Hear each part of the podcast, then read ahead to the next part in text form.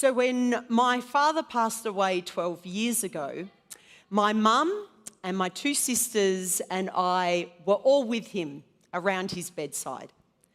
And even though he had been sick for quite a while and we were anticipating his passing, nothing can prepare you for how you feel after someone you love takes their final breath. And in fact, even though my mum, my two sisters, and I had all anticipated this and we all experienced the same crisis in that moment, we all experienced grief in a really different way from that point on. One of us liked to cry a lot and express their feelings through their tears. One of us didn't really want to cry at all.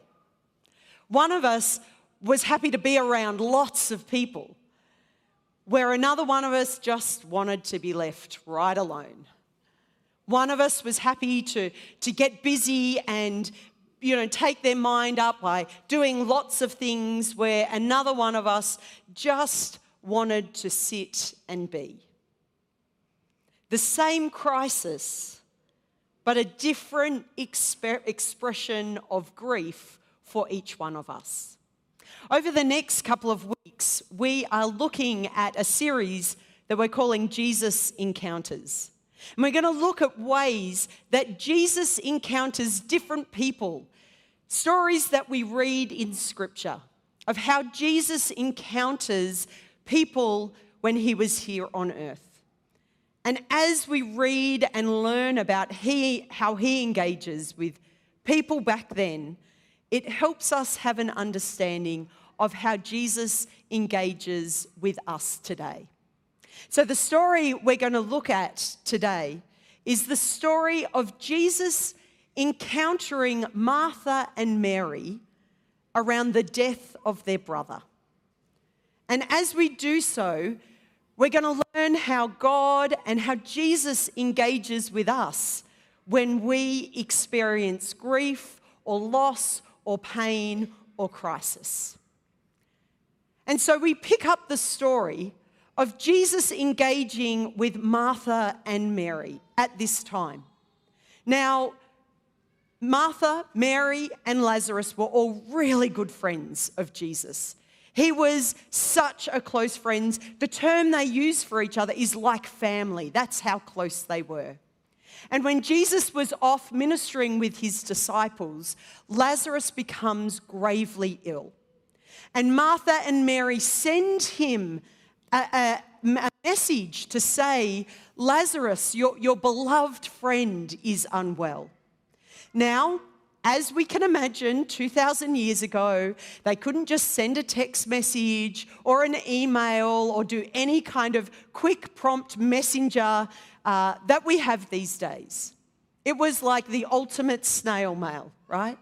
And sending a message to Jesus to the point that by the time Jesus actually received the message that they sent, Lazarus had already passed away. But still, Jesus waited a couple of days before he began the journey back to where Martha and Mary were.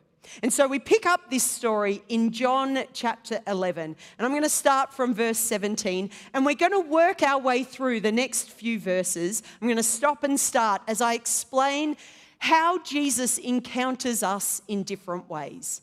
But the first couple of uh, verses kind of set the scene. So let's dig into John chapter 11 as we read. When Jesus arrived, he found that Lazarus had been in the tomb four days already. Now, this number, four days, is, is already significant in the telling of the story because it was Jewish understanding around that time that the spirit of someone who had passed stayed around the body for up to three days. But as the fourth day came into effect and the body changed and the, the color of the face changed, it was thought that the spirit saw the change in the body, realized there was no hope for this person, and the spirit would leave. So the fact that Jesus was only coming already on the fourth day, there was no hope. There was no uh, anticipation of a change happening here. Already, Jesus was way too late. But now in Bethany was less than two miles from Jerusalem, Bethany, where Mary and Martha were. So many of the Jewish people of the region had come to Martha and Mary to console them over the loss of their brother. Now, Jerusalem is a significant destination in this story because Jerusalem was where all the religious leaders gathered. It was the religious uh, kind of hub of the area.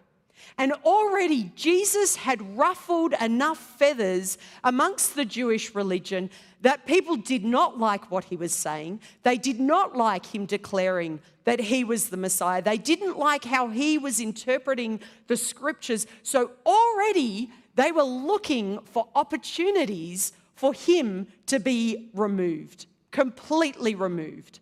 They were looking for ways to kill Jesus as a way of getting rid of him. So, for Jesus to come to this place so close to Jerusalem, even his disciples were like, Are you crazy? Why would you do this? Why would you risk your own life and going so close? And for what? For a guy who's already dead?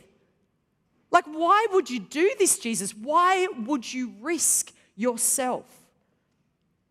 And yet, so often, we see throughout all the Gospels Jesus constantly putting other people before himself. In fact, Timothy Keller writes about this Jesus encounter with Mary and Martha, knowing that Jesus was risking his own life by going to Lazarus's grave. Keller writes, and so Jesus knew the only way to bring Lazarus out of the grave was to put himself into the grave. He knew the only way to interrupt Lazarus's funeral was to summon his own. If he was going to save us from death, he was going to have to go to the cross and bear the judgment we deserve. This is the God that we worship. This is our Savior and our Messiah. The fact that he would risk his own life for ours. And he was showing us this and this, this illustration, this story that we read of him coming to Lazarus's grave is such a great example of how far, the extent that Jesus was willing to go for each one of us today. And so we keep reading. So when Martha heard that Jesus was coming, she went out to meet him, but Mary was sitting in the house. So here we have two sisters responding in their grief very differently. Martha said to Jesus, Lord, if you had been here, my brother would not have died. But even now I know that whatever you ask from God, God will grant you. What an incredible statement of faith. Here is a sister who has just lost her beloved brother only a couple of days in, and the grief that she must have been experiencing at this time.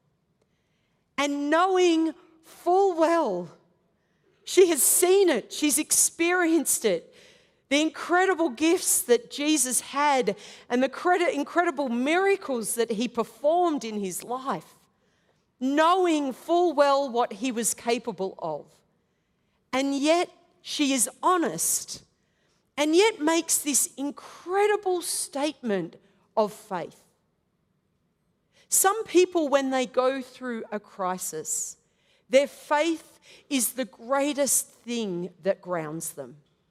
When they go through a crisis, a grief, a pain, a loss, then sometimes their faith is the only thing that they feel they have control and assurance over.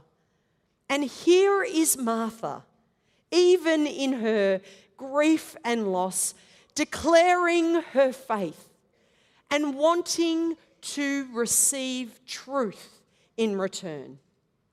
She is declaring what she believes. And so, what is Jesus' response to Martha, who is declaring her truth? He says, Your brother will come back to life again.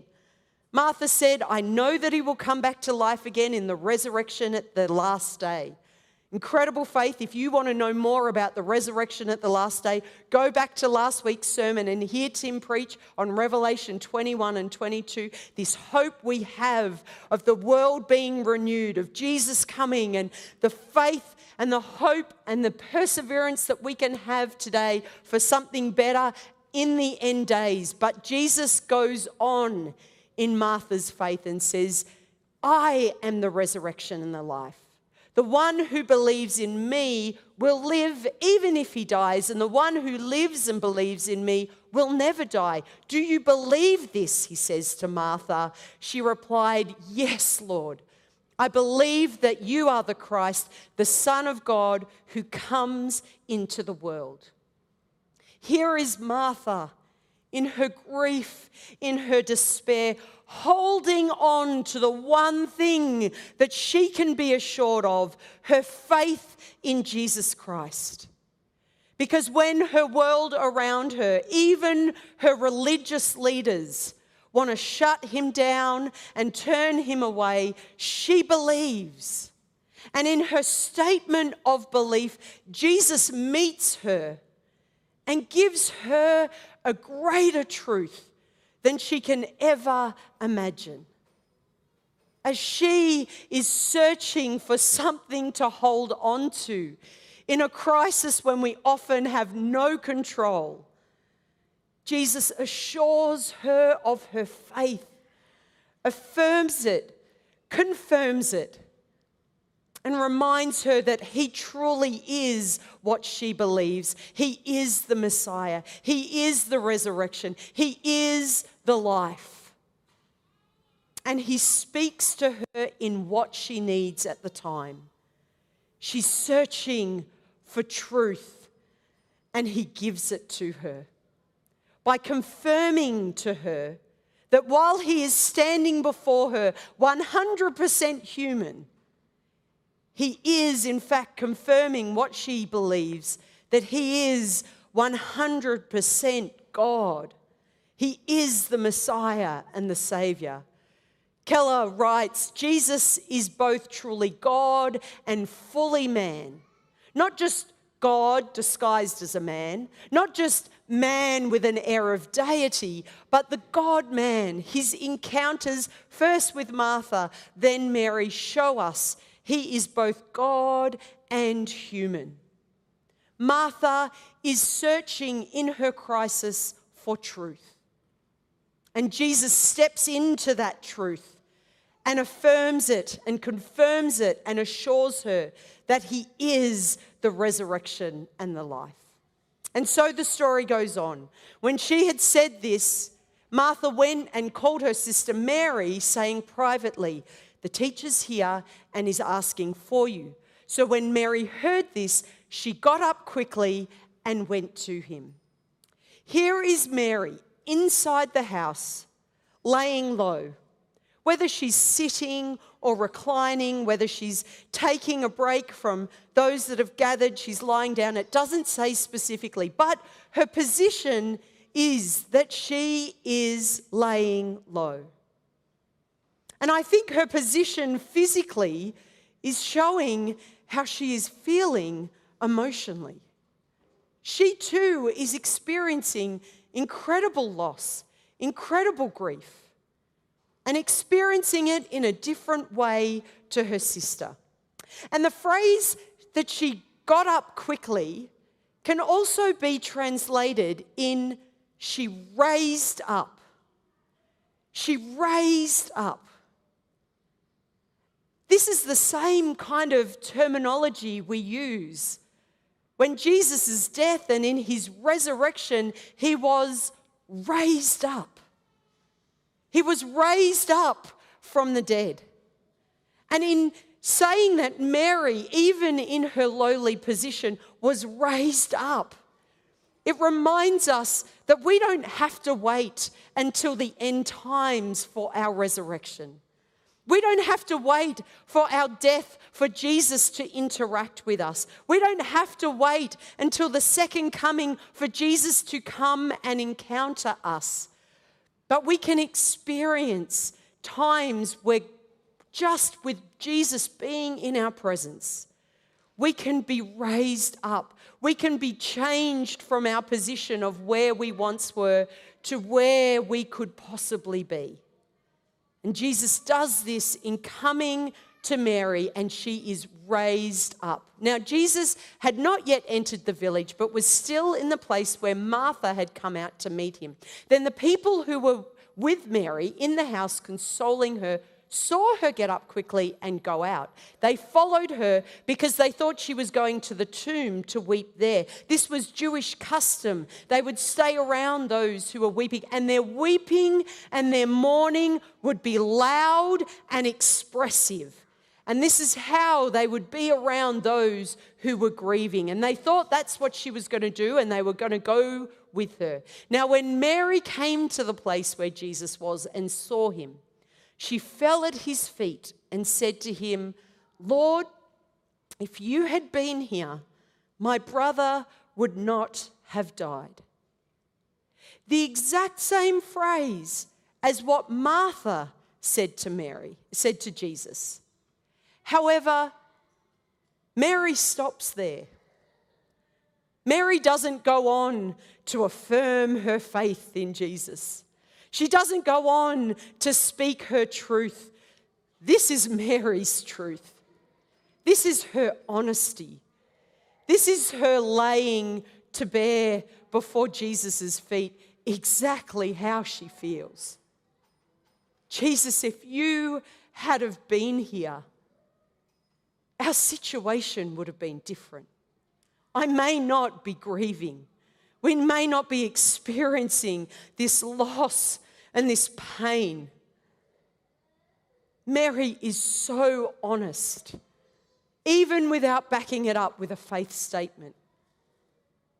This is where, G- where Mary is at, knowing the power that Jesus holds, knowing the incredible ability he has to perform a miracle. In, in Luke chapter 7, we hear when the centurion comes to him, Jesus doesn't even have to be in someone's presence to heal the centurion's servant. He just has to say a word. This is the Jesus that they know. And yet here they are grieving because for whatever reason, Jesus didn't act, he didn't come quickly enough. And I know in my own life and in talking to other people when they have experienced crisis, to be honest, sometimes when we experience crisis, our faith can be one of the most challenging things that we think about.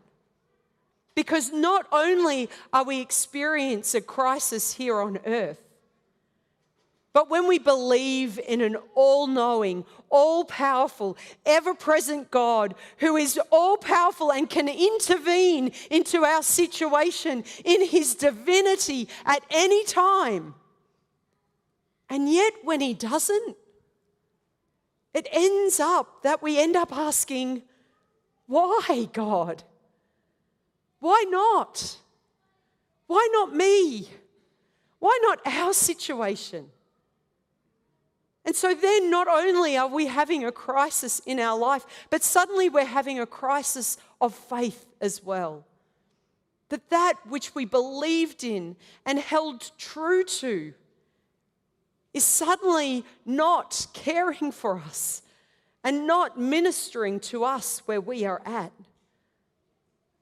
And Mary represents this so beautifully by being so honest in saying, if you had have been here, things might have been different. But the thing about God, and as we read about all of Jesus' interactions, we read through the Gospels, we're reminded that God doesn't promise us a perfect life. God promises us perfect love. And so often, when we're in a time of crisis, we think that that love must be represented in Him changing our situation. But it doesn't always work like that. Wiersbe, who's a New Testament commentator, as he speaks on this passage, he says, God's love for his own is not a pampering love, it's a perfecting love. The fact that he loves us and we love him is no guarantee that we will be sheltered from the problems and pains of life. After all, the Father loves his Son. And yet the Father permitted his beloved Son to drink the cup of sorrow and experience the shame and pain of the cross. We must never think that love and suffering are incompatible. Certainly, they unite in Jesus Christ. And so often we think if we are suffering and there is pain, that maybe God has forgotten us and that He doesn't love us. They are not mutually exclusive, they are not incompatible. And so, how does Jesus respond to Mary? How does Jesus enter into and encounter Mary in her blunt honesty, in her grief, in her loss? Does he turn to Mary and say, Come on, Mary. Can't you be more like Martha? I mean, she kind of said the same thing, but then she confessed her faith. Be more like someone else. Come on, Mary. Where is your faith? Do you not know me at all, Mary? Is this how Jesus responds? Does he just confirm to her what she already believes? Because that's what Martha needed. Let's read on to see how Jesus engaged with Mary. When Jesus saw her weeping and the people who had come with her weeping, he was intensely moved in spirit and greatly distressed. Can you hear how Jesus steps into the emotion that, that Mary is showing? He steps in, he is so deeply moved. This is Jesus, 100% human, but 100% God, understanding exactly where Mary is at, and he is intensely moved in spirit. Another translation of these words is He bellows with anger. Can you hear that emotion? He bellows with anger and is greatly distressed. Now, is Jesus angry at Mary for her lack of faith? Is he angry at Mary and all those who are weeping, who are crying? Is he angry that they lack faith when Martha has already shown that a human can, can show faith and want that truth? But it couldn't possibly be. Because in Matthew, in one of Jesus' most profound sermons, the second thing he says is, Blessed are those who mourn, for they shall be comforted. Jesus wouldn't say this in, in one moment and then later on down the track be angry at people who are weeping and who need comfort. But it goes on, and he asks, Where have you laid him? They replied, Lord, come and see. And Jesus wept. See, Martha was seeking truth. And Jesus stepped in and encountered her with truth. Mary needed tears. And Jesus steps in and encounters her with tears. Jesus wept. It wasn't the the Jewish custom of the loud weeping and mourning. This word means that tears streamed down his face. Because when Mary needed that comfort and that grief, when she expressed her loss through tears, Jesus stepped in and encountered her and responded in the way that she needed. Two completely different people expressing their grief, their loss, their pain, requiring something so different. And our God can hold enough diversity in his arms that he can hold each of them so differently. And so, how does the story end? Thus, the people who had come to mourn said, Look how much he loved them. But some of them said, This is the man who caused the blind man to see. Couldn't he have done something to keep Lazarus from dying? Jesus, intensely moved again, came to the tomb. Now, we have just finished a series on Revelation.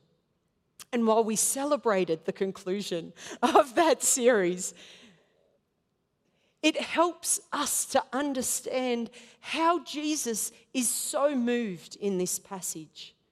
Not to put a spoiler on it, but right at the beginning of this chapter, Jesus already says that he's going to raise Lazarus from the dead. Jesus knows his own power, he knows what's going to happen. How can he be so deeply moved? Why is he so filled with his own grief, filled with this anger that is coming out? Is he angry at the people around him? How can he be when he knows that what's going to happen? Why didn't Jesus just enter into Mary and Martha and say, I'm here. I'm the gift that you need. Stand aside. Did Lazarus come out? And all was done. Why didn't Jesus just solve everything right from the beginning? Revelation gives us a great understanding of what Jesus is so emotional about. Because when we get an overarching revelation of Jesus Christ, like we see in Revelation, we see that God is not angry about our emotions.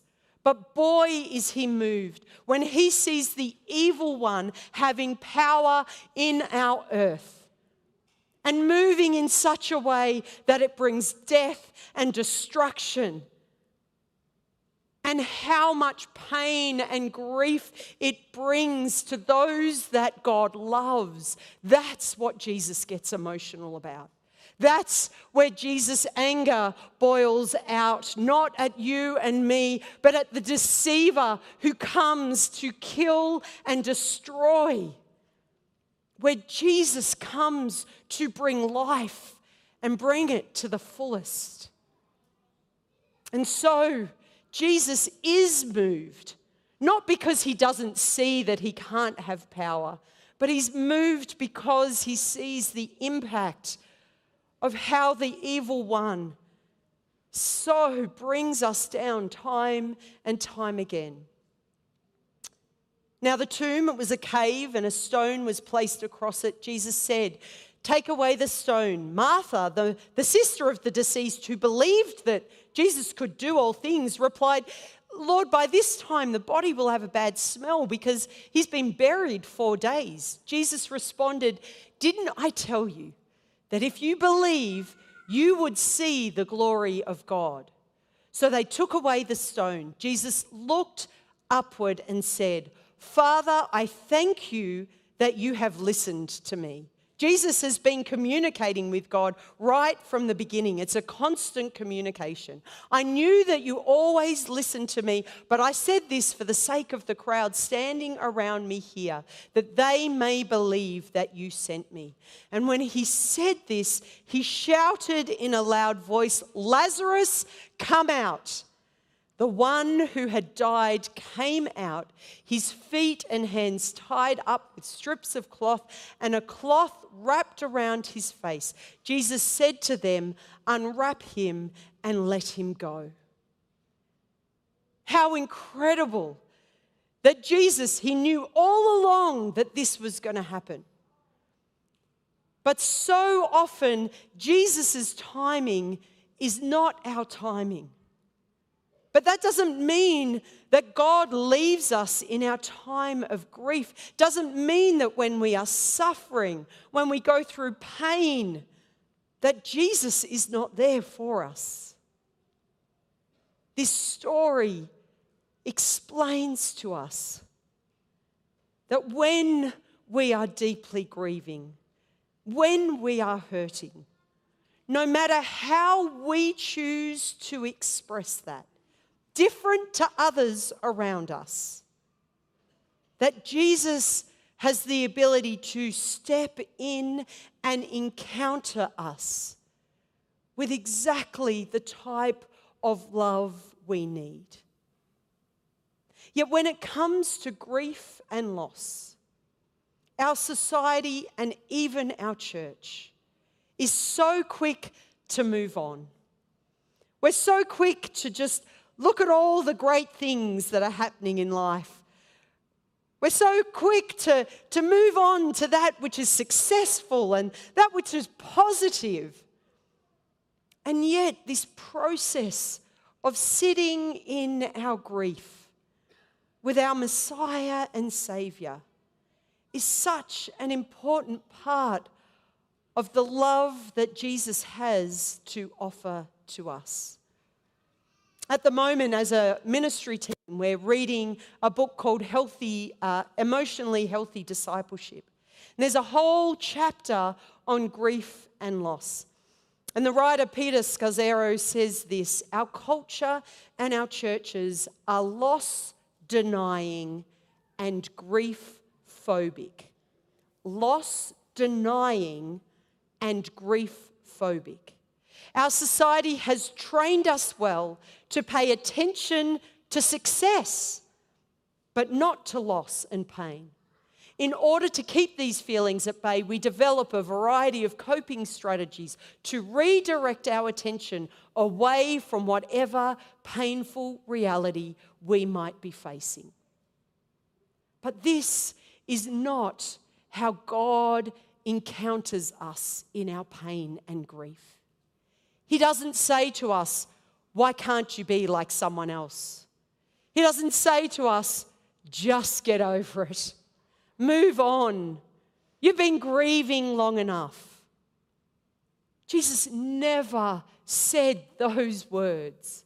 And no matter how much our culture or those around us may say those words to us in different ways, our grief is still real to us. And Jesus is willing to encounter us wherever we are at. And so I'd actually like to take some time today, just a few moments, for us to acknowledge the grief and pain we may have in our lives, and for us to invite Jesus in to encounter us exactly where we are at. Because everyone's grief is different. Some people may be holding an incredible grief, a grief of a, long, uh, of a loved one who has, who has passed, a grief of deep, immense pain that we're still so close to the surface. Some people may be carrying a grief, not of a, of a loved one, but maybe the end of a season, the end of some season of, of health the season of within a job or a career. Some people might be holding some grief of maybe a death of a relationship, pain and suffering. And can I just say, fully aware that our children are in the service with us today, it doesn't matter how old you are, everyone experiences loss. And it is so important for us to acknowledge God is there for us. And Jesus desires to enter into that loss with us and encounter us in exactly where we are at. So I'm going to invite everyone to stand. Stand with me.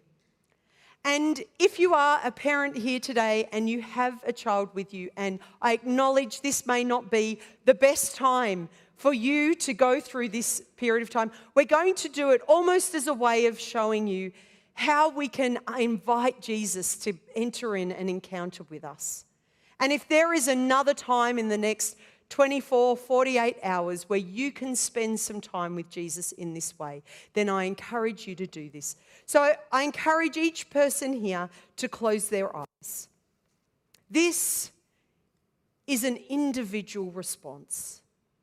This is purely between you and God.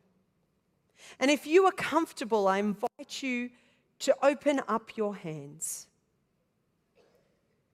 as a symbolic way of holding what is on your heart in your hands, but also an openness in inviting Jesus to come in as well. And I encourage you in just this moment of silence to consider the grief that you are holding.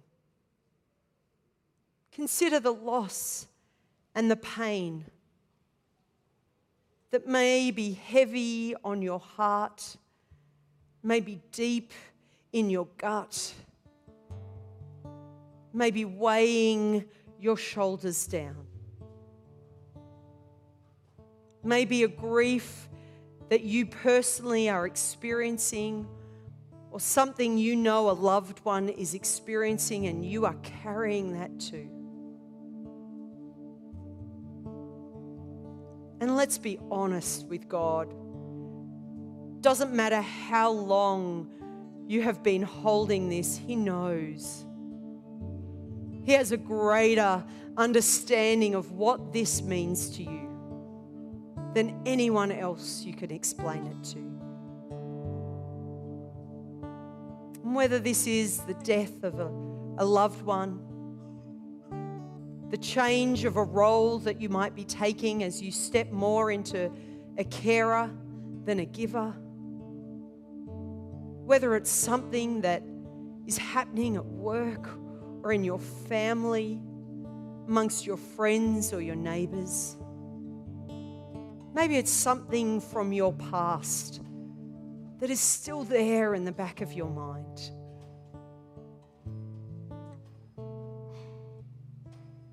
Let's invite Jesus to come in. I invite you to pray with me. So I pray for each one of us. God, creator of all things, we thank you for your perfect love. We thank you that you see us and you know us intimately, so much so that you know how we deal with things differently to anyone else. God, meet with us, we pray. Encounter us in our emotions, in our feelings, in our grief, in our loss. Meet with us, Jesus, just as you did with Mary and Martha. Jesus, we invite you in, knowing that you are there waiting for us to invite you in. God, raise us up even though our situation may change, raise us up with you, God, to experience the love that you desire to wash over us. God, if we desire your truth, give us your truth. God, if we desire your tears and your emotion, may we experience your tears and your emotion whatever it is we need. God, we believe you are a God who is capable of giving all things. And we receive it, God. We desire to encounter it. Step close to us, Jesus, just as you did with Mary and Martha. And we pray that it is not our will or our desire for a perfect life, but God, through your perfect love, have your way in us, we pray. In your mighty, healing, loving name, we pray. Amém.